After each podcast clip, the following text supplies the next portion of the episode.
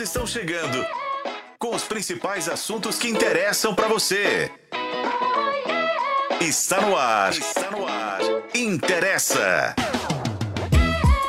Ei, gente, tudo incrível! Sejam muito bem-vindos! O Interessa Podcast com live no canal de O Tempo no YouTube tá no ar. Eu sou a Renata Zacarone e você também nos acompanha por meio da FM O Tempo 91.7 e esse conteúdo, inclusive, está lá em otempo.com.br barra interessa. Já acessou hoje? Bom, hoje o debate tá daquele jeito. A gente vai falar sobre Novembro Roxo. Como assim, Zacarone? Nunca ouviu falar? Pois é, por isso que a gente está trazendo por interessa. Precisamos falar sobre prematuridade. E a gente conversa ao longo de todo esse programa com a Tereza Ruas. Um briefingzinho básico. A Tereza é formada na área de saúde, trabalha nos campos da pediatria, neurociência, desenvolvimento infantil, prematuridade e acompanhamento de bebês de alto risco. Ela é coordenadora do Centro de Referência em Desenvolvimento Infantil e Primeira Infância da Faculdade de Medicina do Instituto de Medicina e do Med do Rio de Janeiro. Além disso, ela própria foi uma bebê prematura. Seja muito bem-vindo, Tereza.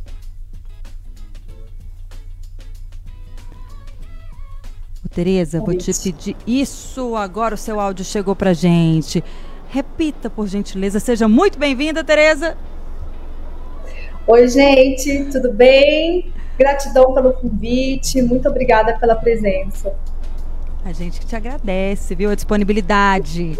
E hoje eu tô dividindo a bancada com a jornalista Flaviane Paixão. Ei, gente, tudo bem com vocês? Bora começar, né? Mais uma semana, Zacarão. Bora, garota! E a gente também tá com uma convidada especial aqui hoje, a Karine Gosling, que é professora, mãe de prematuros, gêmeos, ali, aliás, o Ravi e a Cleo, e que também já atuou na área da saúde, né? Seja bem-vinda, Karine. Muito obrigada, meninos. Boa tarde. Boa, Boa tarde. tarde. Vamos explicar então o tema para os nossos ouvintes e para quem acompanha a gente também aqui no YouTube de O Tempo. O mês de novembro é marcado pela cor roxa, que simboliza a sensibilidade e a individualidade dos bebês prematuros, aqueles que nascem antes das 37 semanas de gestação. A prematuridade é a principal causa global de mortalidade infantil antes dos 5 anos de idade. E o Brasil é o décimo colocado no ranking mundial dos países com mais nascimentos prematuros. Todo ano são registrados em torno de 340 mil nascimentos prematuros no país, o equivalente a seis casos a cada 10 minutos. Mundialmente, esse número alcança a marca de cerca de 15 milhões. E aí é diante desse cenário que a campanha Novembro Roxo se propõe a levar um alerta às famílias e também à sociedade sobre os cuidados e a prevenção do parto prematuro, as causas, consequências, destacando também a importância da educação e formação contínua dos profissionais que atuam desde o pré-natal, pré-natal perdão, até o pós-parto, visando qualificar o modelo assistencial e diminuir as taxas de parto prematuro e mortalidade infantil no país. Como que a gente previne, então, o parto prematuro? Quais os cuidados esses bebês prematuros demandam? É sobre isso e muito mais que a gente debate hoje no Interessa Podcast. E essa pergunta é para você que está acompanhando o programa. Você nasceu de forma prematura? Você conhece alguém que tenha vivido isso? Ah, a vida é diferente por causa da prematuridade? Participa! Dá aí o seu depoimento, a gente quer a sua participação. Envie a sua mensagem aqui no nosso chat, que já está aberto para o debate, está rolando no canal de O Tempo do YouTube. Porque esse chat, gente, e esse programa, ele tem a sua participação. E se faz parte da sua vida, Interessa! Eu vou falar de novo, só pra Karine falar com a gente. Por favor, Karine e Tereza, por gentileza, vamos engrossar aqui o coro. Esse programa tem a sua participação e se faz parte da sua vida, interessa! Agora ficou bom, agora ficou interessante. Meninas, eu vou começar com a Karine, tá? Flaviane Por Paixão, favor. porque você você tá muito aqui e a é, Karine é, já, já... é novidade. Por favor. Karine, mais uma vez, obrigada pela participação aqui eu no Interessa agradeço. Podcast. A gente queria saber um pouquinho da sua vivência com relação à prematuridade. A minha vivência com relação à prematuridade foi um pouco de um pesadelo para quem já tinha atuado com isso na área da saúde. É, minha primeira formação foi de enfermeira e eu me especializei em CTI, UTI neonatal. Resolvi não atuar na área, né? Guardei isso aí numa caixinha que eu achei que nunca fosse ser usada ao longo da vida, até os meninos nascerem. Eles nasceram de 28 semanas, devido a um quadro de pré-eclâmpsia. Cleo tinha 700 gramas, Ravi tinha 800 gramas. Nossa. A gente enfrentou três meses de CTI. E, por um lado, essa vivência me deu um chão muito grande. Assim, eu, eu me sinto, na verdade, muito grata por estar preparada. É, mas, é, ao mesmo lado, tinha um pânico muito grande de saber tudo que estava acontecendo, todas as possibilidades, todos os riscos.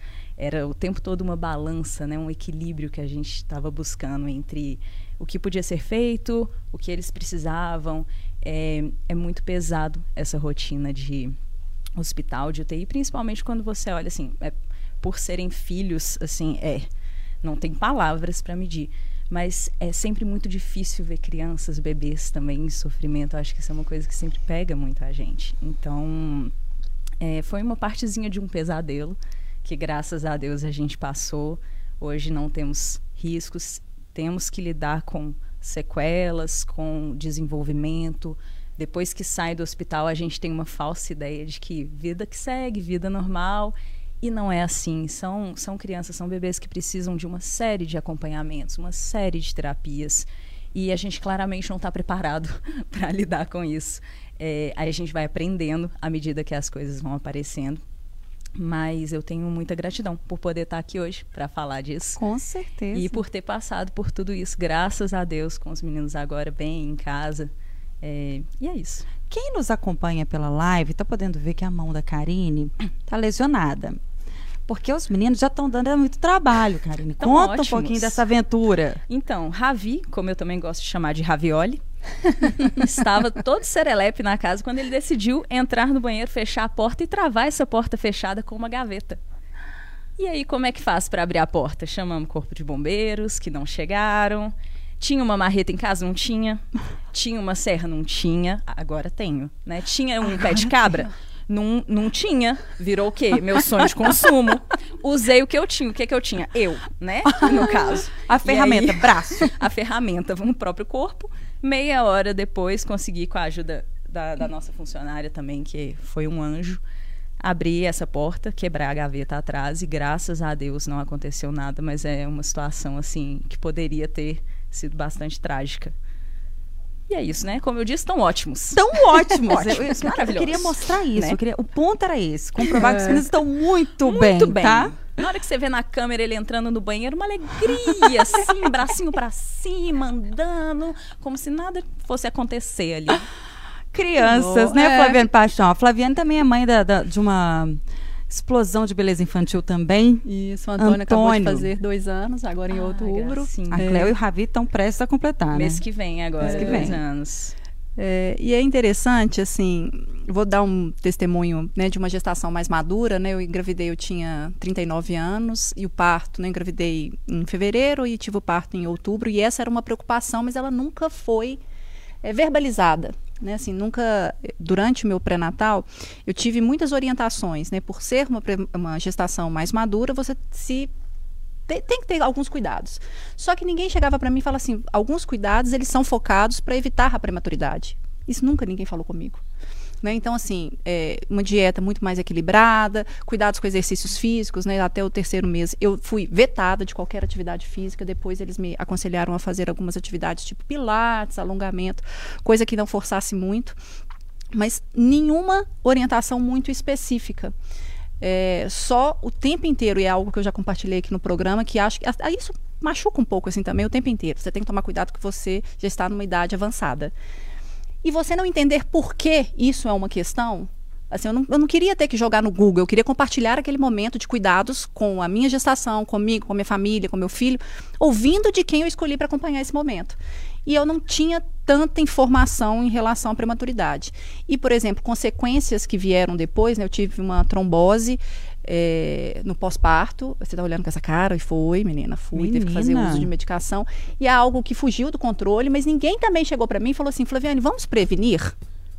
Porque é possível. Confiaram num histórico de uma mulher ativa, que trabalha, que faz exercício físico, enfim, que tinha alguns cuidados, mas ninguém chegou e falou assim: olha, isso é comum, vamos fazer algum trabalho preventivo, usar as meias, faz atividade. Enfim, eu já fazia, mas fiquei três meses sem. É, também não fui orientada. Deu tudo certo, é, eu tentei segurar até né, tentar um parto normal, natural, não foi possível, mas para mim também estava tudo certo, isso não era uma, uma, questão. A questão era meu filho chegar bem, chegar com saúde. A gente decidiu fazer o parto quando no último ultrassom ele estava com cordão umbilical com muitas voltas em torno do pescoço. Hum. É, como eu ainda tinha aquele sonho, você é meu primeiro filho, eu queria ainda tentar, a médica falou assim: olha, então vamos lá. Você está me pedindo a, sua, a minha opinião? Porque a sua eu já sei que você queria tentar. A minha é o que eu não esperaria. Eu falei assim, bom, deixa eu pegar mais opiniões, só pra ver. Aquela, só ver deixa eu ouvir. Opinião. É, deixa eu pegar uma segunda opinião. Vai que alguém me fala o que eu quero ouvir. Exato. E ninguém me falou. Ninguém me falou. Falou assim, olha, aí justamente, aí voltou a questão da idade, voltou a questão de um risco que você, ele é, ele é recorrente, mas imprevisível, né? Então, Falei assim, gente, eu não vou ficar nessa por conta de uma, uma questão que eu acho que pode ser boa para nós dois, mas não é o momento, não é o caso, não vou riscar. Ela falou assim, então vamos marcar cesárea? Vamos marcar para quando? Agora? Vamos marcar. Então, assim, consultei, consultei pessoas muito próximas, consultei minha tia, que é ginecologista e obstetra. Falei assim, tia, o que, que você acha? Falou assim, não corra, não corra esse risco não faça. As, a, e ela ainda até me falou assim: eu sei que você vai pensar nessa questão da idade, até para mulheres mais jovens, isso é uma questão. É uma questão séria, porque é isso. É algo frequente, né? Você ter bebê com cordão umbilical enrolado no pescoço, mas o, a evolução disso é muito imprevisível. Então eu fiz. Então, assim, eu fui muito. Eu tive uma orientação, entre aspas, fiz o meu pré-natal, mas a prematuridade, ninguém chegou para mim e falou assim: como se evitar? Uhum. Não sei. E é fantástico que você fala que teve, né, é, a gestação com uma idade mais avançada e a minha foi muito cedo, né? Eu fui mãe, se a gente considerar que adolescente até os 19, eu engravidei com 17 para 18 anos e tive meu filho com 18 anos. E todo o meu pré-natal, nenhum momento também foi mencionado isso, o Flávio. Se você sai do, do seu atendimento pré-natal, com encaminhamento para alguns profissionais, se necessário for, para atividade física, faça hidroginástica, vá ao nutricionista, é, caminhe todos os dias. E ninguém fala no sentido da prematuridade. Meu filho nasceu com 32 semanas, ele nasceu bem pequenininho também. Não tão pequenininho a ponto de pesar 700 gramas, ele chegou com 2 quilinhos. E foi muito impactante, é muito sofrido. É muito sofrido, porque me disseram ao, ao, longo de todo o, o meu acompanhamento pré-natal que ainda bem que você está grávida agora, porque você, com seus ovários policísticos, com seu útero retrovertido, o que não é uma, uma causa para que impeça, tá? Nenhuma mãe de engravidar, que eu soube só depois também. Ah, porque você teria muita dificuldade lá na frente de ter um filho, agradeça. Mas ninguém fala que ele poderia chegar antes do previsto. O João encaixou com 30 semanas. Ele falou assim: vou chegar agora. É. Ele determinou que queria chegar antes. E eu, muito nova, naquela época, né, eu, eu fiquei totalmente apreensiva, gente. Eu não sabia o que esperar de uma gestação antes tive, do prazo. Eu tive uma grande preocupação em preparar as pessoas Sim. próximas da gente, porque eu já vi casos de nascer bebê prematuro o pai ou a avó, quem tivesse na sala de parto junto, desmaiar, entrar em choque, porque na hora que você uhum. vê um bebê desse tamanho, para quem não me vê, eu estou fazendo com as mãos o tamanho de um celular atual. É. o primeiro pensamento é: não vai sobreviver. É. Dá você não vê viabilidade, medo. porque é, é muito, não é nada, não tem nada de um bebê a termo. Uhum. E isso é muito chocante para a maioria das pessoas. E, e, tem um despreparo. Eu fui a pessoa que foi falando com todo mundo. Gente, pesquisa, olha na internet, vai ser do tamanho da mão quando nascer. Porque senão ia ser um grande choque familiar. É, e foi, viu? Para minha família foi. É. Você descreveu uma situação que aconteceu. Minha mãe, ela filmou meu parto, mas você vê que no no, no, nascimento do João, a câmera vai embora, porque minha mãe desmaiou no exato momento é que o João Vitor nasceu. É isso. Tem pais que não conseguem visitar os bebês na UTI é. pelo choque. É. Até passado um tempo, ganhar peso, chegar num tamanho mais, de, é, de certa forma, assim, mais normal, né? Do que seria um bebê a termo. E aí eles conseguem, porque realmente é um grande tabu. É um grande tabu e é por isso que a gente está falando sobre isso hoje, não interessa. Vou convidar a Tereza para participar do nosso debate, que ela está ouvindo a nossa conversa. Vejo que ela cena com a cabeça, concorda com tudo. Tereza, bem-vinda ao debate. Eu tô aqui, ó, tentando também falar, tô...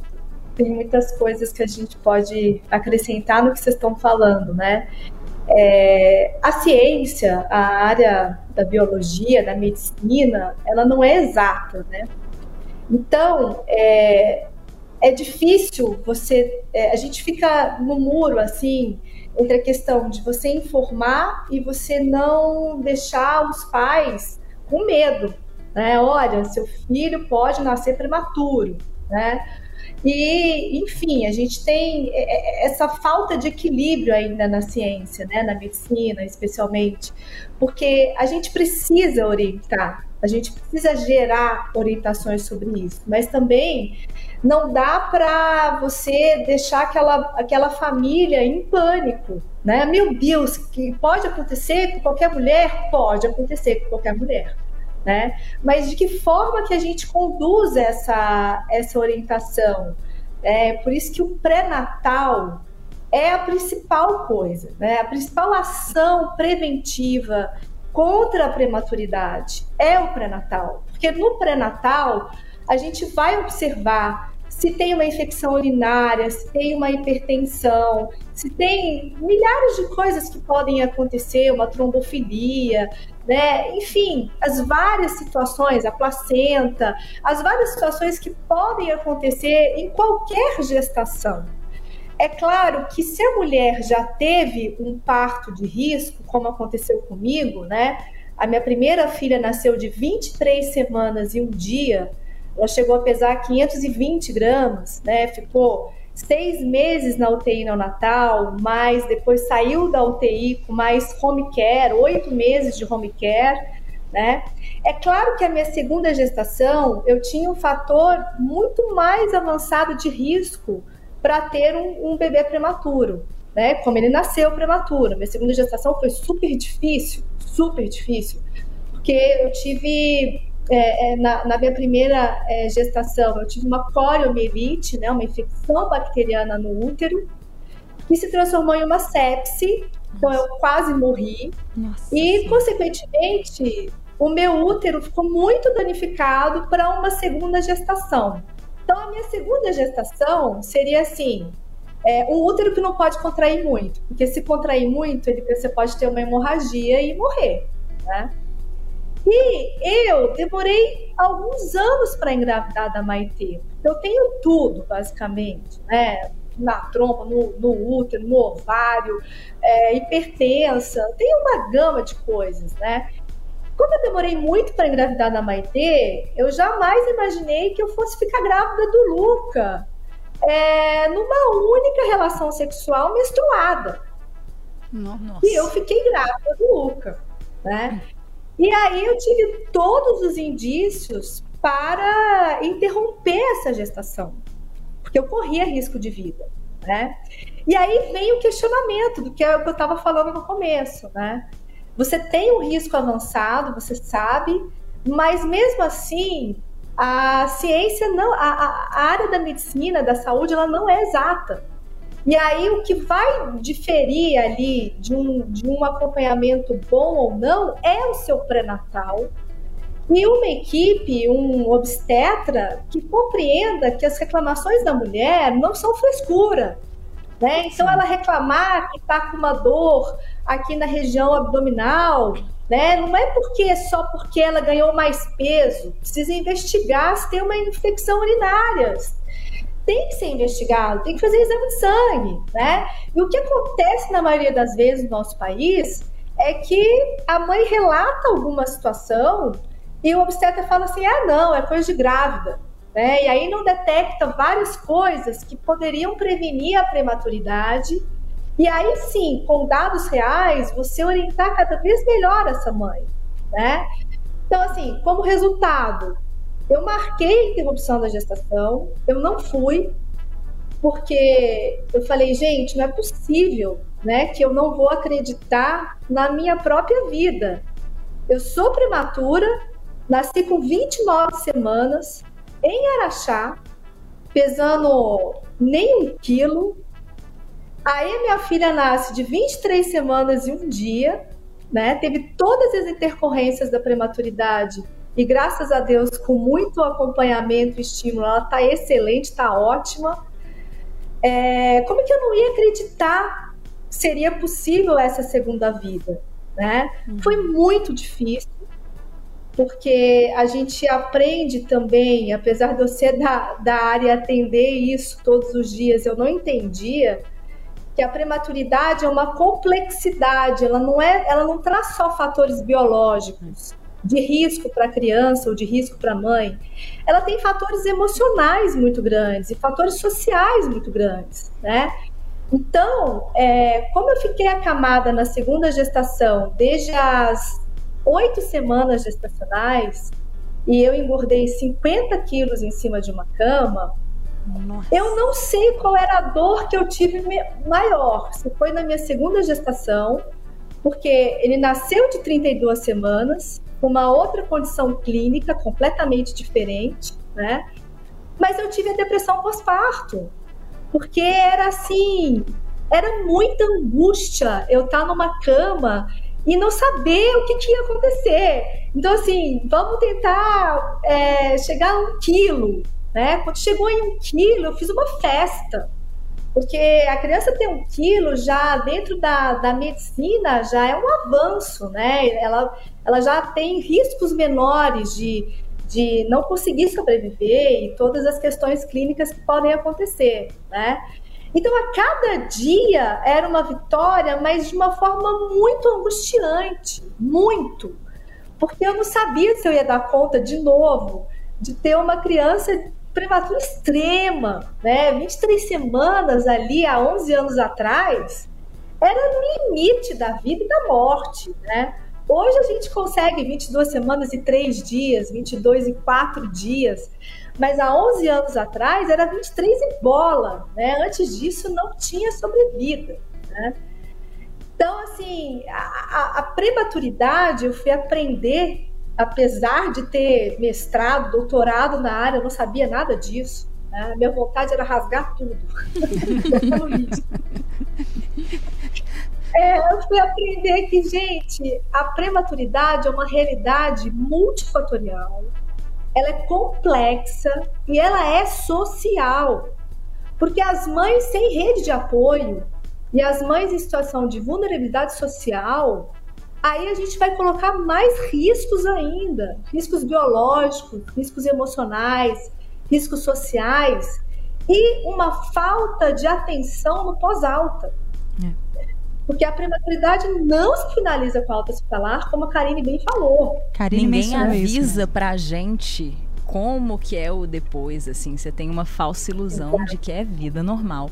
E, gente, assim, é um, é um absurdo de acompanhamentos. Assim, os meus, eles têm nove compromissos de terapias ao longo da semana. Significa que eles têm uma manhã livre.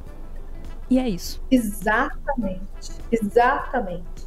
Isso a sociedade precisa ter uma consciência, especialmente a parte da saúde pública. A gente tem, claro, a gente tem vários programas dentro do SUS de follow-up, tá? mas é, as questões das terapias né, para os prematuros, as questões da, da imunização para os prematuros, a gente precisa de força, tanto dentro da saúde pública quanto dentro da saúde privada, porque prematuridade não é ganhar peso, não é crescer e ponto final. É a gente entender que é um organismo que nasce extremamente imaturo, todos os órgãos. Né? O sistema nervoso central, onde o órgão é o órgão majoritário é o cérebro, o coração, pulmão, intestino, é, rim, estômago, tudo. Né? E, e aí a gente vai ter uma gama de consequências diante do nascimento imaturo dessas crianças, né? Quanto mais longe das 40 semanas a gente espera maiores questões e quanto mais perto o nascimento for da 40, das 40 semanas, mais maturidade tem esse bebê, né? Mas a gente, mesmo assim, a gente não pode dizer que toda criança prematura extrema de 23, 24, 25, 26, 27, 28 vai terão sequelas. A gente não pode dizer isso, E a gente também não pode dizer que não terão sequelas. Por quê? Porque a plasticidade neurológica, ou seja, a condição que o cérebro tem de se remodelar diante dos insultos que ele sofre, né, diante das experiências que ele não está preparado para receber, como por exemplo o barulho da UTI, a falta do toque desses pais e etc. Né? A gente tem várias, vários exemplos, né? a, a mesma posição na, na incubadora. A gente, não, a gente não sabe como cada cérebro, por exemplo, vai reagir a essas experiências negativas e a falta de experiências positivas dentro da UTI neonatal. Né? Cada cérebro tem uma plasticidade, a plasticidade individual diante do que a gente oferece para esses bebês. Né? Então, assim, dizer que essa criança com certeza vai ter sequela, a gente está fazendo um erro. E dizer que ela não terá nenhuma sequela, nenhuma dificuldade, a gente também estará fazendo um erro. Então, a gente tem que orientar os pais de que, assim, pode acontecer. Se acontecer, como essa criança vai responder a esses insultos, cérebro, intestino, que é super visado aí, né, enterocolite necrosante, é, o olhinho, que o Ravi teve, né, inclusive. Exatamente. Como que cada um vai lidar com isso é, depende do nível de assistência, depende de como cada organismo vai assimilar e acomodar isso.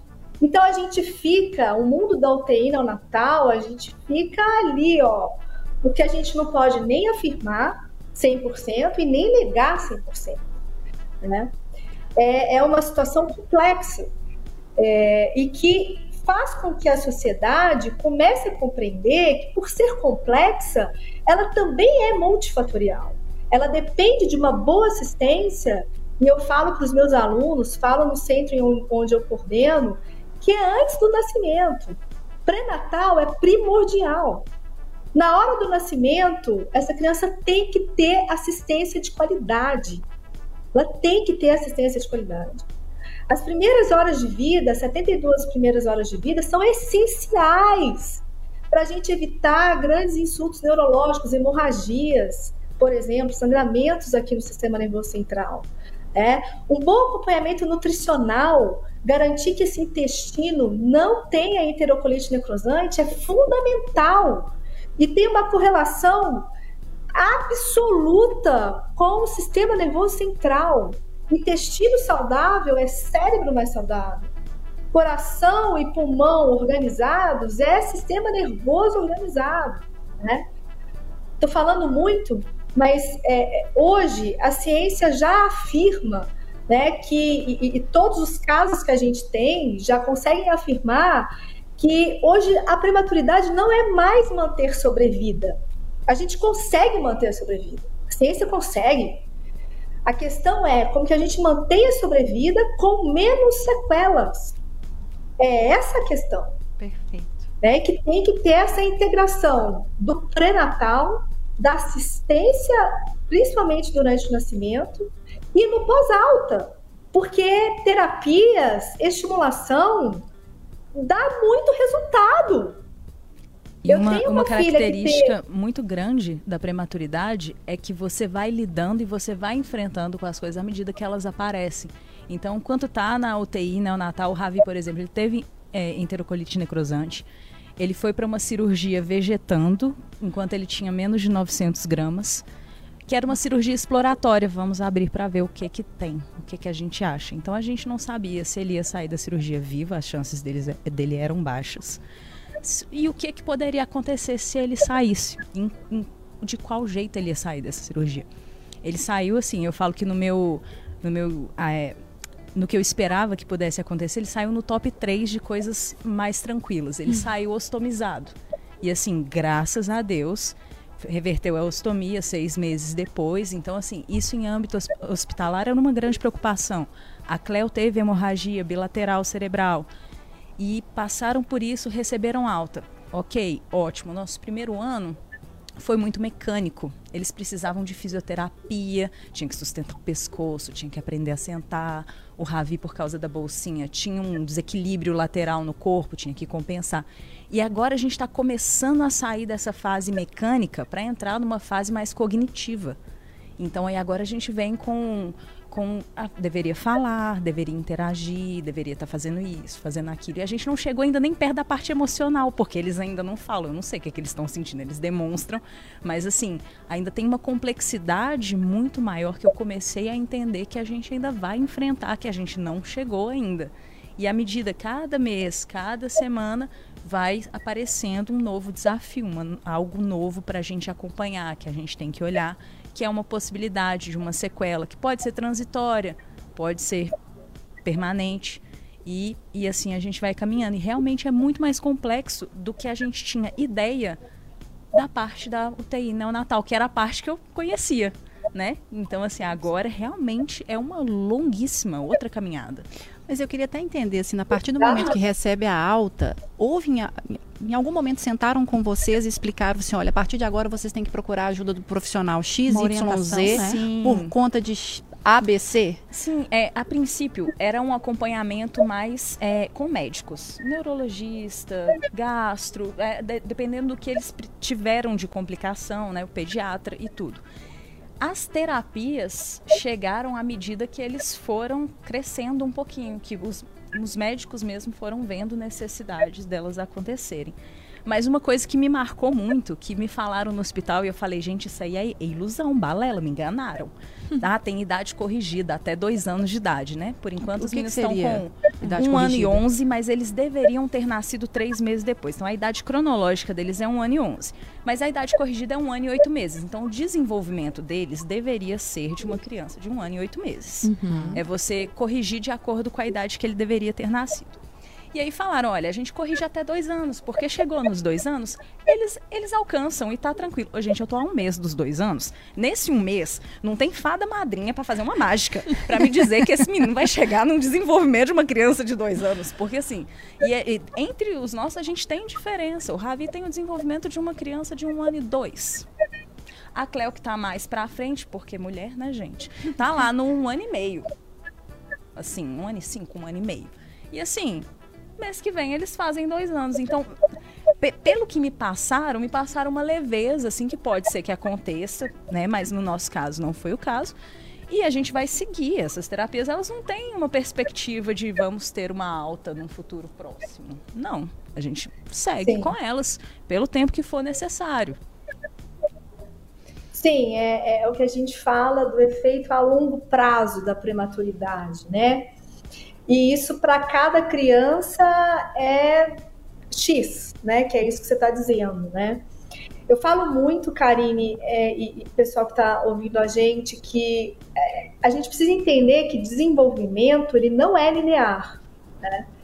E o desenvolvimento ele é composto por vários componentes como você disse, né? Então a gente tem o componente motor, a gente tem o sensorial, a gente tem o cognitivo, a gente tem o afetivo, a gente tem o social, a gente tem vários componentes no desenvolvimento. E nenhum ser humano vai conseguir com que todos esses componentes desenvolvam na mesma sequência, na mesma frequência, na mesma velocidade. Então a gente vai ver crianças que demoram um pouquinho na questão motora, mas é melhor na questão cognitiva, a fala sai primeiro, outras a fala não saiu, está saindo um pouco atrasada, mas o motor está melhor. Então a gente tem que ter esse entendimento, a equipe tem que ter esse entendimento que o desenvolvimento ele não é linear. Porém, existem marcos importantes no desenvolvimento que precisam ser acompanhados para a gente evitar que surjam outras dificuldades no futuro, né? Então, corrigir a idade é fundamental. E eu, por exemplo, sou uma que corrijo até três anos, tá? Por quê? Porque isso tem uma diferença na literatura. Alguns pontuam até dois anos, a Organização Mundial pontua até três anos, especialmente para os extremos. Né? Então, no meu centro, onde eu, eu coordeno, eu corrijo até os três anos de todo mundo, assim, especialmente os extremos, né? Mas a gente acompanha com muita atenção os marcos do desenvolvimento. não atingir os marcos do desenvolvimento é, é, é um sinal de que a gente precisa estimular, de que a gente precisa entrar com alguma terapia específica, com algum profissional específico, que a gente precisa orientar essa família em algumas situações, né? Isso é super importante. E uma coisa que eu, que eu prezo muito, né, e, e eu tenho muito, assim, muita cautela e, e, e, fico preocupada das pessoas entenderem isso, da sociedade entender isso, que desenvolvimento, gente, não é só marco motor. Não. Desenvolvimento não é só sentar, engatinhar, não é só andar, né? Desenvolvimento tem os outros aspectos que a Karine falou, que eu estou falando, tem todos os componentes, mas na hora do acompanhamento pediátrico se foca muito no motor ainda. O nosso país Sim. ainda uhum. se foca muito Sim. no motor e muito pouco nas outras questões, na expressão cognitiva, na sensória integrativa, na sensorial. O que é sensorial? Né? Nós temos oito sistemas sensoriais, né? Como que a visão está, a audição, a minha capacidade vestibular, que é o equilíbrio, né? E integrar mão com mão, mão com pé, uma questão vestibular. Como é que eu faço para organizar o movimento da minha cabeça com o olho na hora que eu estou brincando? É uma questão vestibular. Questão proprioceptiva, né? Que força adequada eu pego algum objeto, eu faço a direção do movimento adequado, essa criança está com uma apreensão adequada, um tônus adequado. É, tem algumas especificidades do desenvolvimento e da prematuridade que precisam ser melhor vistas entendidas pela equipe. Porque, por exemplo, uma criança que fica seis meses, oito meses, um ano na UTI, é claro que o sistema vestibular dela não vai estar maduro quanto uma criança que desde o primeiro dia de vida está no colo, recebendo movimento, fazendo, fazendo aviãozinho, entendeu? E essa criança está lá na UTI. Então é claro que a maneira como ela vai organizar o movimento de cabeça e olho é diferente. E não necessariamente é uma questão motora primária, pode ser uma questão sensorial, gerando algo motor. Então, a gente precisa entender essas especificidades do desenvolvimento, e infelizmente no nosso país, o desenvolvimento ainda é muito majoritário motoramente. Uhum. Né? E isso, para a primeira infância, gera muitos problemas. Né? Na hora, por exemplo, que está lá na escola, tem que escrever, tem que coordenar, né, visão com movimento de cabeça, movimento de mão, né? E isso poderia ter sido visto lá atrás, né? Então, é, um dos meus trabalhos é esse, é andar de ponta a ponta nesse país, porque o nosso país é muito diverso, nós temos realidades muito distintas, né? Às vezes em um quarteirão a gente tem realidades distintas.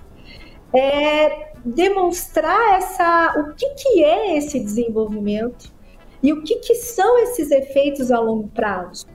Que a gente não pode nem patologizar, eu não posso dizer que toda criança prematura extrema terá hemorragia, que toda criança prematura extrema terá autismo, que toda criança, eu não posso dizer isso.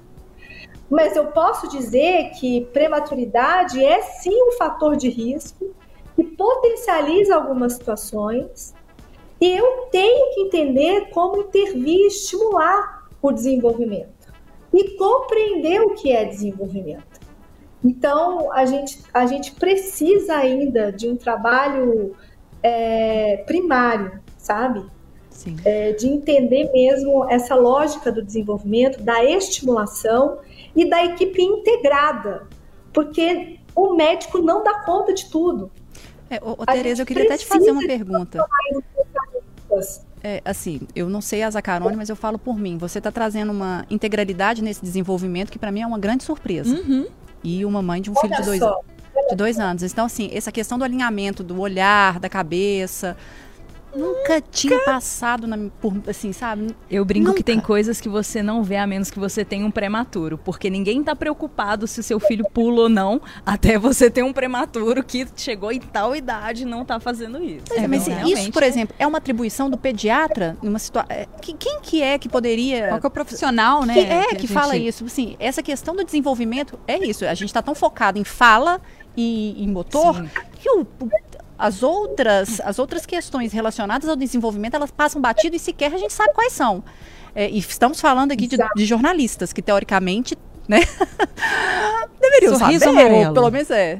Sabe, ter noção. Excelente pergunta, excelente pergunta. Ah, graças a Deus, a gente está numa época de ciência, né? Ciência contemporânea, ela preza por uma equipe integrada, interdisciplinar.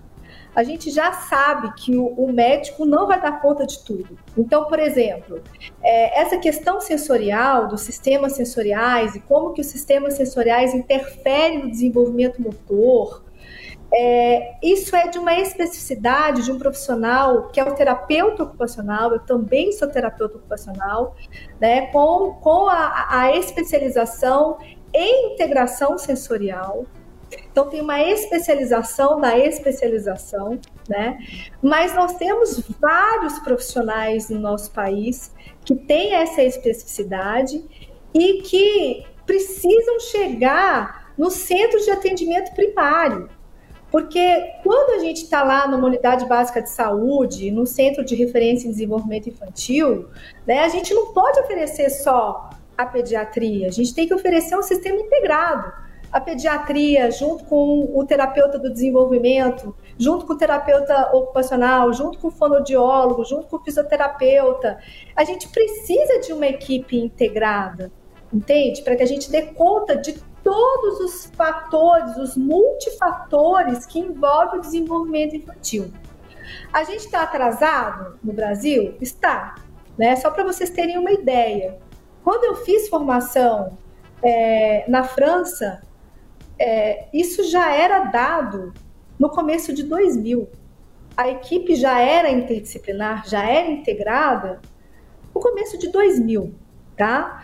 É, no nosso país, a pública, ela, ela passa na frente nesse ponto. Por quê? Porque as maternidades públicas, as UTIs públicas, elas têm todos os serviços de follow-up para acompanhar essas crianças e esses serviços de follow-up, eles são interdisciplinares. Agora, a saúde privada do nosso país ainda é escassa. Por quê? Em relação à equipe interdisciplinar. Por quê? Porque quando você chega, você chega no consultório do pediatra. É, é você não tem um consultório do pediatra junto com a terapeuta do desenvolvimento, junto com o neurologista, todos olhando o mesmo caso. O que a gente faz muito hoje no privado, que eu sou totalmente assim, a gente precisa desconstruir, construir de novo, que é assim, passa no pediatra, depois você vai lá para o neurologista, e depois você vai para não sei na onde, depois você vai para não sei na onde, e ninguém se comunica, né? Ou mal um encaminha um relatório para o outro, sabe? É, isso a gente não pode ter. Esse, esse, assim, a gente não pode ter no sentido assim, a gente tem.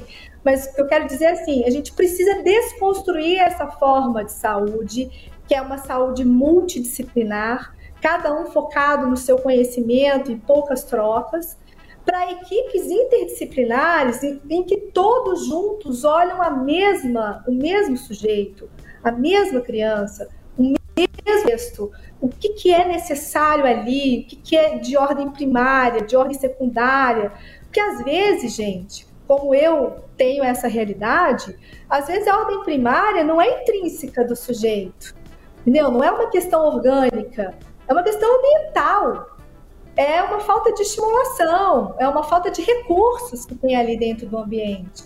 Né? Então, a gente precisa também entender essa questão intrínseco, o que é intrínseco, o que é extrínseco, né? E às vezes a gente vai ter fatores intrínsecos para alguns componentes do desenvolvimento. Por exemplo, se eu tive uma hemorragia, é, eu vou ter um fator de risco motor e sensorial por essa hemorragia.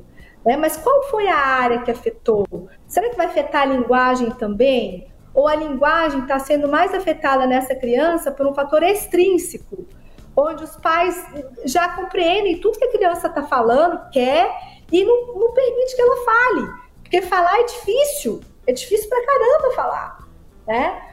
Então, numa mesma criança, a gente pode ter hierarquias de fatores diferentes. Aqui é mais intrínseco, aqui é mais extrínseco, aqui são os dois. É, a gente precisa de uma equipe junta. E hoje, graças a Deus, a medicina entendeu que não é só função do médico, é, é muita coisa para ele, né? Então a gente precisa dessa equipe em conjunto, discutindo o desenvolvimento e o que, que a gente vai fazer com, essas, com cada criança e cada família. É, e só mais um parênteses que uhum. eu acho muito interessante quando a Tereza traz esses conceitos de multidisciplinar e interdisciplinar, porque às vezes são usados como sinônimos. Então é como se fosse tudo uma coisa são. só. Não, né? Assim, então é como se fossem vários uma equipe composta de vários é, profissionais atuando para uma coisa só, né? Uhum. No caso, para uma pessoa só.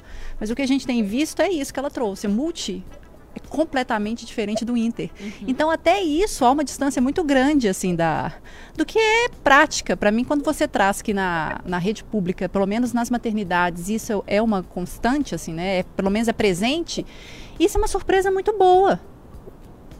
Verdade. Sabe? Porque é, é, você vê a distância que a gente está desse tipo de conhecimento, que para mim era sinônimo. E eu vejo a diferença multi... que isso faz, porque no, no meu caso, por exemplo, a terapeuta ocupacional conversa com a fonoaudióloga e elas conversam com a fisioterapeuta, então elas têm contato entre si, não se não necessariamente se conheciam antes, mas criaram esse contato pelos meninos, isso faz total diferença, porque elas trabalham em conjunto. Então é Exatamente. um outro trabalho que a gente que elas Exatamente. fazem e a gente acompanha, a gente também entra para fazer, mas é uma uma visão completamente diferente. É, e mais integrada, né? Gente, ouvindo oh, esses exatamente. relatos, inclusive, eu, eu, acho que eu fiquei totalmente desassistida quando o menino nasceu. Absolutamente desassistida. Ele nasceu, ficou lá na incubadora, ficou lá na, na UTI. Quando ele ficou bom, é tchau, vai pra casa e acabou. Era dali pra pediatra, Eu achei que fosse ser assim, daí foi a minha ilusão, entendeu? Gente. Na minha cabeça era assim.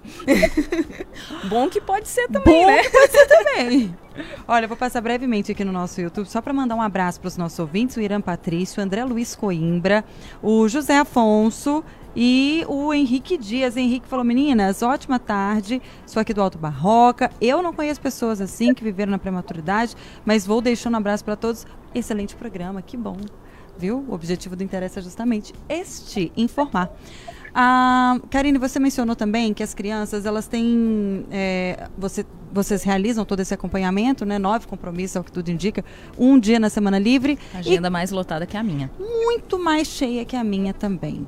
Agora me conta uma coisa, é, para os próximos cinco anos, dez anos, o que que vocês, o que está por vir na rotina de vocês? Vocês já têm alguma Previsão? É possível prever? Olha, eu aprendi que é melhor não ter expectativas, né? Porque quando você vê elas já estão morando sozinhas de tão criadas e o que acontece na realidade é outra história. Mas o que a gente viu ao longo desse ano, que a gente pôde perceber é que não é simples, realmente, como é, às vezes as pessoas colocam. Então, para o ano que vem, por exemplo, fizemos matrícula, vamos colocar na escolinha é, eles vão continuar com os acompanhamentos. E aí isso demanda também a gente. É, eu, graças a Deus, eu, eu tenho a possibilidade de ter uma rotina de trabalho menor, que eu que controlo, para eu conseguir atender essa demanda que eles têm, porque não tem jeito. É, você tem que levar, tem que ir até os profissionais, vai ter que levar na escola, tem que fazer um acompanhamento em casa também. E tudo que a gente achou que seria por um curto período de tempo, a gente está começando a perceber que não vai ser. Então, assim, o que eu estou percebendo é que talvez pelos próximos anos a gente mantenha essa rotina de acompanhamentos e tá tudo bem. Porque a necessidade é o que eles precisam e a gente vai fazer tudo possível para que eles tenham acesso a tudo que eles precisam para ter esse desenvolvimento da melhor forma possível, é, considerando tudo que eles passaram. Então a gente vai dançando conforme a música. Mas realmente, assim, a expectativa inicial, que era de um período curto de acompanhamento, agora já é de. Estamos aí, vamos ver até onde precisa e vamos seguindo, porque o importante é ver eles desenvolvendo, crescendo a cada, cada dia, uma descoberta nova. E, e é isso, é o que faz tudo valer a pena. Com certeza. É um dia de cada vez, uma fase de cada vez, né? A gente aprende na UTI esse lema universal, né? Que é um dia de cada vez. Eu brinco que é uma manhã de cada vez, uma tarde de cada vez, uma noite de cada vez, uma madrugada de cada vez.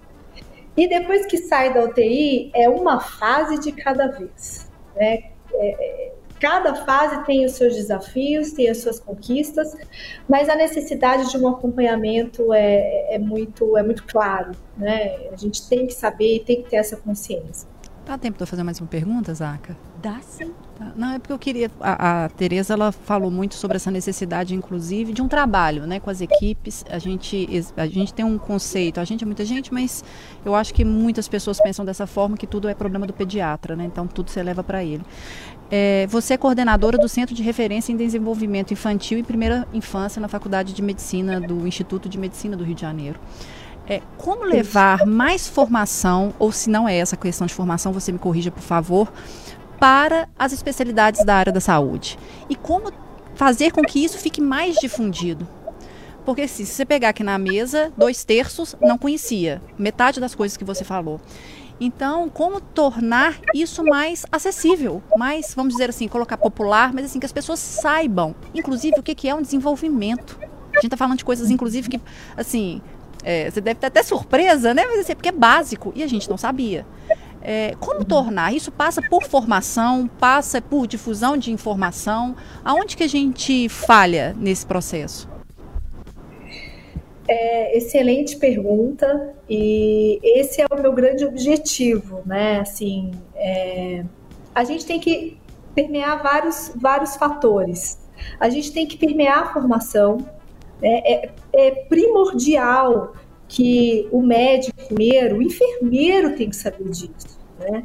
O médico, o enfermeiro, o fonoaudiólogo, o fisioterapeuta, todos da área da saúde precisam saber o que é desenvolvimento e aprender desde a formação. Né? Então, quando eu aceitei é, esse cargo de, de coordenação do centro de referência, é, qual que é o, grande objetivo? É mostrar para os futuros médicos como é que funciona o atendimento integrado.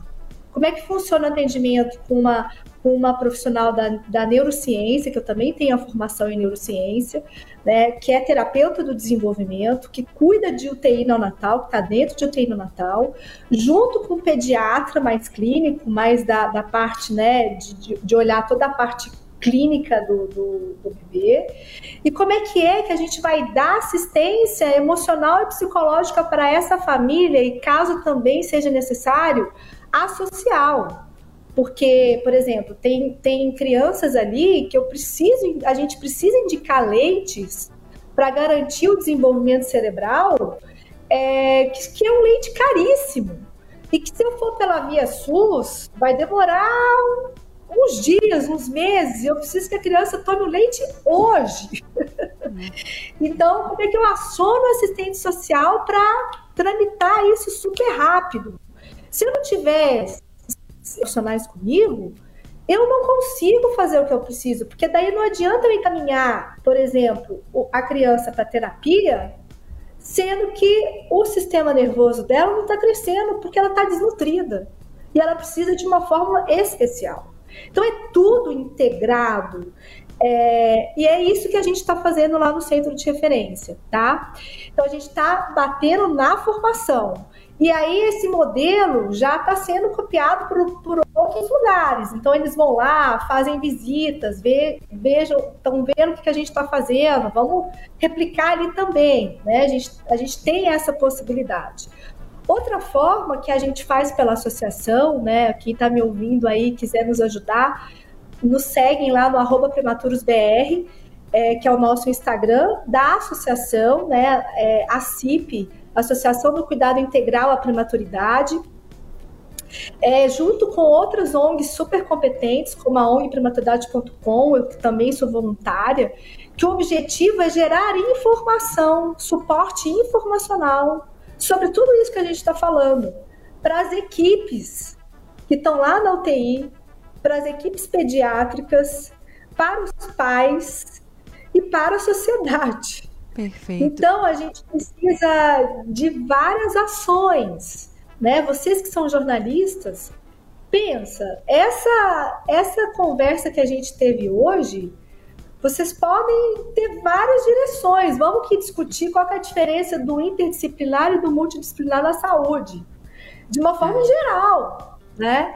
É... Inclusive, que eu acho que a gente quer... acabou de receber um vídeo aqui, Tereza, que a gente vai chamar rapidinho, da Vânia Calil Nicoliello. Ela é pediatra e neonatologista. Boa tarde. Ela cuidou dos meninos. cuidou das crianças, do, da Cleo e do Ravi.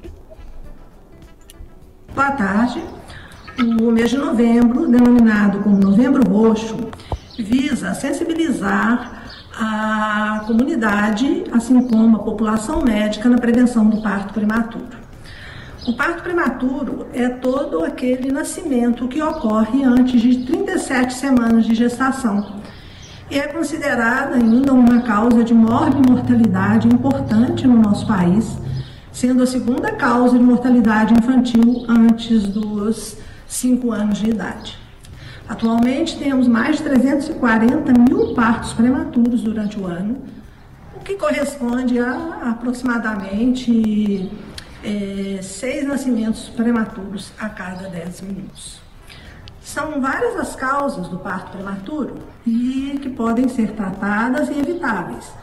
Dentre elas, as causas maternas, como obesidade, idade da mãe, adolescente ou uma mãe um pouco mais idosa, patologias que podem acontecer durante a gestação, como diabetes, hipertensão, infecção uterina, infecção urinária, além de, de causas inerentes ao próprio recém-nascido, ao próprio feto, como má formação fetal, com anomalias respiratórias, anomalias circulatórias, anomalias digestivas.